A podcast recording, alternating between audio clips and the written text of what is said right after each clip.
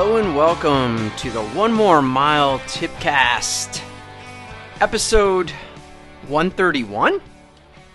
Hey, folks, uh, it is great to be back. It is the new year, and as such, we are moving back into some tipcasts. I got kind of uh, bogged down with work and whatnot, so we're just trying to work out some scheduling stuff right now. But I am actually going to pick up with the Tipcast, uh, and I know I talked about how we transitioned over from the ESP podcast, and we're transitioning still uh, with the One More Mile Tipcast. I'm going to keep the episode numbers kind of moving sequentially. So this is actually our 131st Tipcast, excluding all of those 12 tips of Christmas. But it is January. Uh, I don't know about you, but I'm I'm already tired of winter. Uh, the weather has just really kind of sucked. Uh, I haven't been on my mountain bike in months, which is always a little bit of a disappointment. But I feel like my training's been going pretty well. And just with, uh, you know, Zwift, and, and in fact, Zwift running, I've been using a lot during the week because I usually get done pretty late and it's been cold. So I've been on there, uh, kind of using some of their half marathon uh, training plan. I'm not really planning on doing a half marathon indoors, but if anybody would like me to, uh, please write me. And if you make a $100 donation, I will actually take part in the Zwift half marathon. But enough with that. Let's get on with the tipcast, and I want to talk about why HIT works and how Gavin Mannion gets it all wrong. Now, if you follow me on Twitter, you'll have uh, perhaps seen my tweet about an article that was posted on Training Peaks. And again, if you're a fan of the show, you know that I am not a fan of Training Peaks. Uh, I think they have a nice training platform but I think they do too much. But a lot of the articles they do just start to feel like more kind of the usual social media kind of got to rehash things, got to you, know always find a controversy in everything. And there was an article posted by Gavin Mannion, uh, and I've already mentioned that Gavin's a great talent. He's he, he he's a good young rider. Uh, but he kind of goes on this this rant about why high intensity interval training really isn't that great and and he asked this question you know if it were that great why aren't the pros using it? And i'm really going to break that down and really try to give you some some clear tips about interval training. So first and foremost i don't really know anyone who is going around saying that that HIT is the only way to get fit uh, and and this kind of comes up in the article. It's like, well, you know, people are really pushing HIT, and that and that's not necessarily the case. And honestly, what does getting fit really mean, anyways? Fitness. This idea of fitness is really an ambiguous term that can mean anything, really. I mean, I feel like a lot of times a year I'm really, really fit, but I'm not race fit. So we want to really separate that out. You, you know, fitness, general fitness uh, physical fitness that's one thing but we're looking at performance okay? And in the grand scheme of performance we need to really hit on some some some key aspects in order to perform at our best and every sport's a little bit different. Now another uh, argument that he makes is the length of the studies and this one is kind of the the the uh, time tested argument against pretty much every exercise physiology study out there. Uh, and logical fallacies aside, I don't think it's really relevant to use the length of the study as a criticism against implementing high intensity interval training into a training program. The reality is is that most of those training studies are relatively short because that that's that's all we can do. Uh, and what we're trying to do is say, like, okay, if we do this this certain training over a period of four or five weeks, what are the benefits that we get? And if we look at that compared to, say, moderate intensity training, oftentimes, I'd say more often than not, interval training comes out ahead.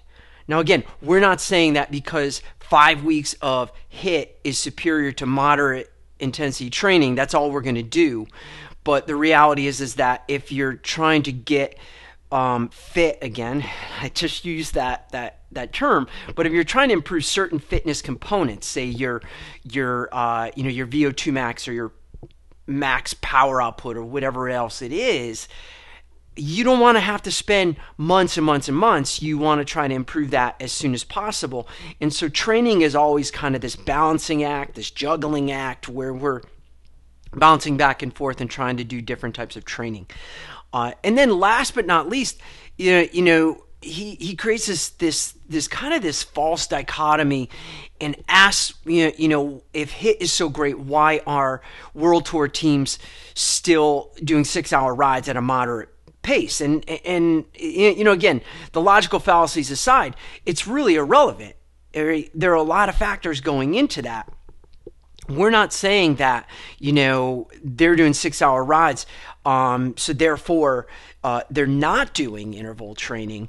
What you really want to look at is kind of the big picture and look at what they're actually doing overall for training okay.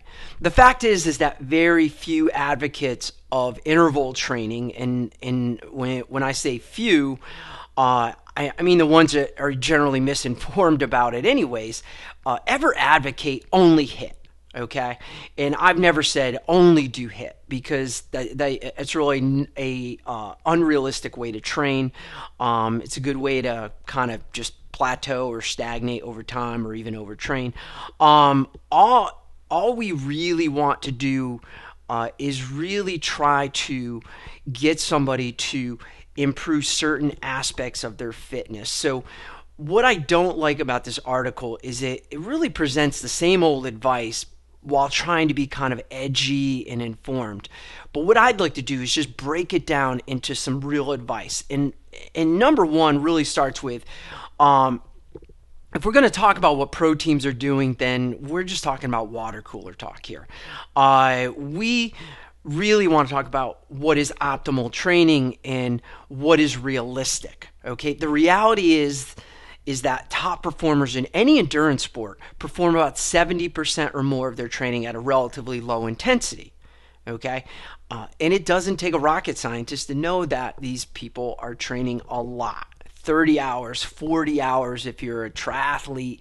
That is a lot of training.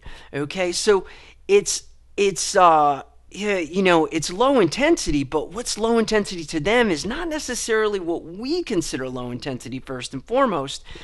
Uh, but also, it's the fact that you can't train hard all the time. Okay, so it's not specifically clear if all of that that that long, slow endurance training is a cause for or a consequence of being elite, the reality is probably both. Okay, uh, in order to be an elite athlete, you probably have had to do done a lot of long, slow endurance training but it takes many years to get there. And if we actually see the progression of world class athletes, uh, and there are some good papers out there, some good case reports from cross country skiing, from pro cycling, Thibaut Pinot, you can see how he progressed from a junior all the way up to the pros. It's not like you just pile on all this volume either.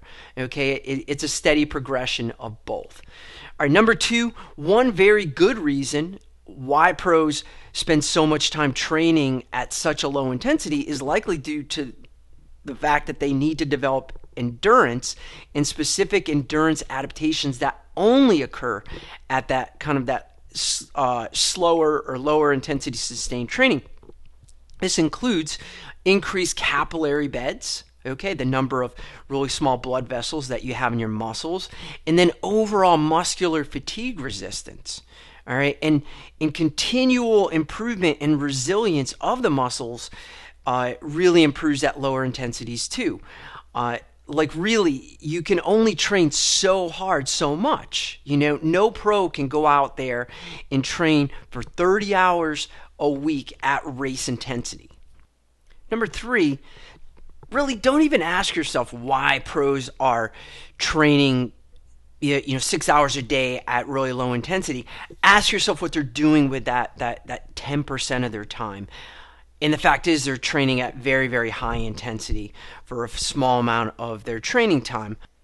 And then finally think about what it is you want to get out of your plan and, and how you can develop a plan with a similar intensity profile. On that last point, we're going to talk more about that on the next tipcast. So, to wrap this up, you want to keep in mind that many aspects of endurance performance can be accomplished or improved uh, more quickly with interval training. The the judicious use of that high intensity interval training, therefore, can be a more optimal approach particularly in the wintertime for most of us athletes.